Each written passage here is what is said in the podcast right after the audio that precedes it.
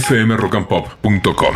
¿Qué vio Alexis? Bueno, voy a arrancar con una serie que comenzó esta semana, que está en Star Plus, que es Shogun. Shogun. eh, Shogun, oriental. Y sí, y sí. Eh, en los 80 hubo una miniserie muy famosa, la pasó Canal 9, que estaba protagonizada por Richard Chamberlain. Eh, era, estaba basada en el mismo libro. Eh, obviamente esa serie fue furor, le fue muy bien, pero ha pasado los años y gracias a, a que ha crecido la, la- la industria y demás, esta nueva versión de ese, de ese libro llega perfectamente calcado a lo que relata. Quiere decir, vamos a encontrarnos con paisajes, decorados, vestuarios, personajes tal y como estaban escritos en la novela original. ¿De qué va Shogun? Shogun se desarrolla en la japonés, el Japón medieval. El Japón medieval. Comienza con un barco, un barco eh, con ingleses que llegan a la costa japonesa. Justamente ellos están buscando Japón porque es una tierra en la que están negociando los españoles y los portugueses. Y los españoles y los portugueses no quieren revelar cómo llegar a Japón, porque es su negocio, su comercio. Entonces Inglaterra quiere conseguir llegar al lugar, lo hace a través de un barco, eh, y uno de los sobrevivientes, el, marinero, digamos, que, que- que guiaba el barco, es tomado prisionero por eh, señores feudales japoneses.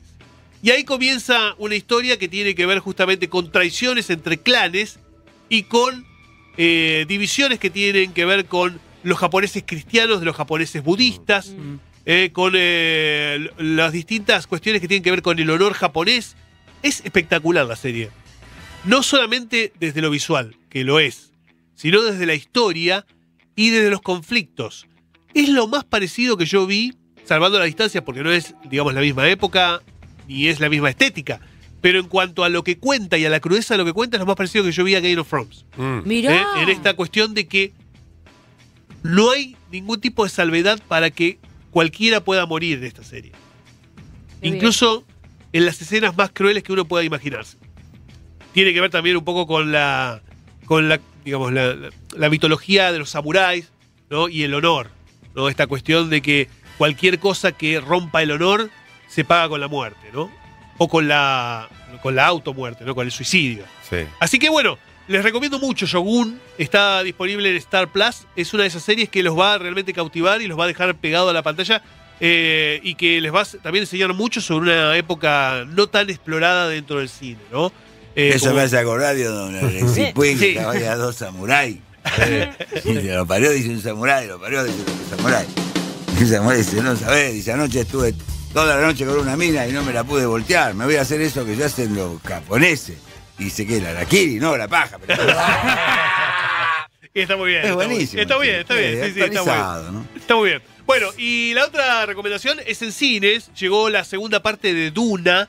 Eh, no sé si habían visto la primera parte que se estrenó en cine en 2020.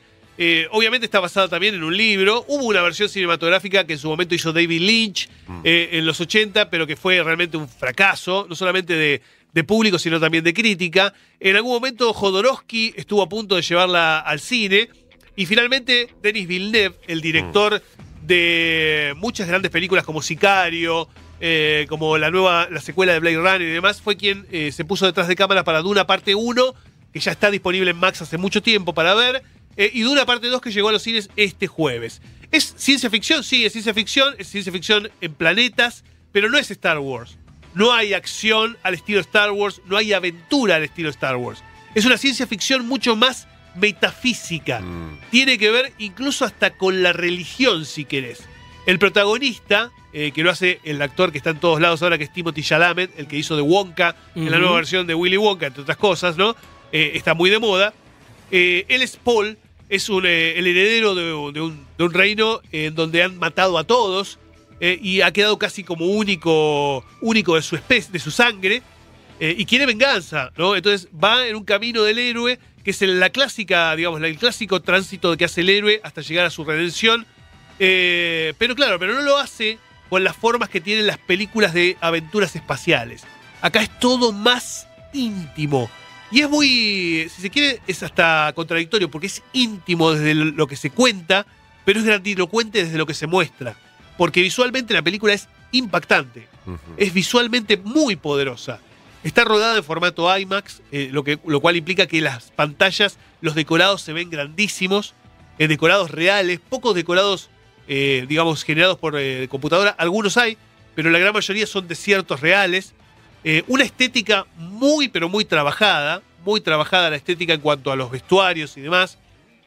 Y es una película de poco diálogo.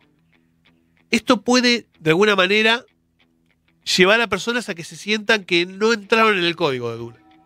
El director lo dijo, yo estoy en contra de los diálogos, para el diálogo está el teatro. Para mí, esto tiene que ser más visual que diálogo. Pero Ale, me decís que eh, hay poco diálogo y al comienzo de cuando estabas recomendando dijiste poca acción, no hay tanta acción. Es verdad. Entonces, Poca acción, poco diálogo y es más intimista. No quiere decir que no vaya a haber batalla, no quiere decir que no vaya a haber, batalla porque la hay, no quiere decir que no vaya a haber algunas escenas de persecución y demás, pero en 2 horas 45 de la película, Uy, Dios mío. eso es un 30 minutos.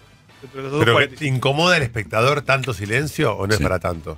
te mantiene.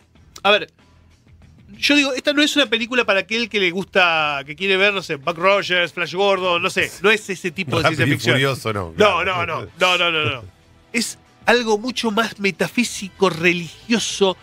Es casi, te diría, una analogía con la llegada de un Mesías, Mm. ¿no? Eso es lo que muestra Duna. Eh, cinematográficamente es, es increíble. Mm. Porque la verdad es que uno se. se- si vos, eh, digamos, te dejas eh, cautivar por las imágenes y por lo que te está contando, decís. Es obra- una obra de arte. Es una obra de arte la película. Ahora, si vos fuiste medio mal dormido, Claro. Sí, sí. ¿viste? O, o vas después de haber estado laburando todo el día, la, Sí. la función de las 8 de la te noche, dormís, te torrás. y es complicado. Entonces, ¿qué les digo yo? Si vieron Duna parte 1, vayan.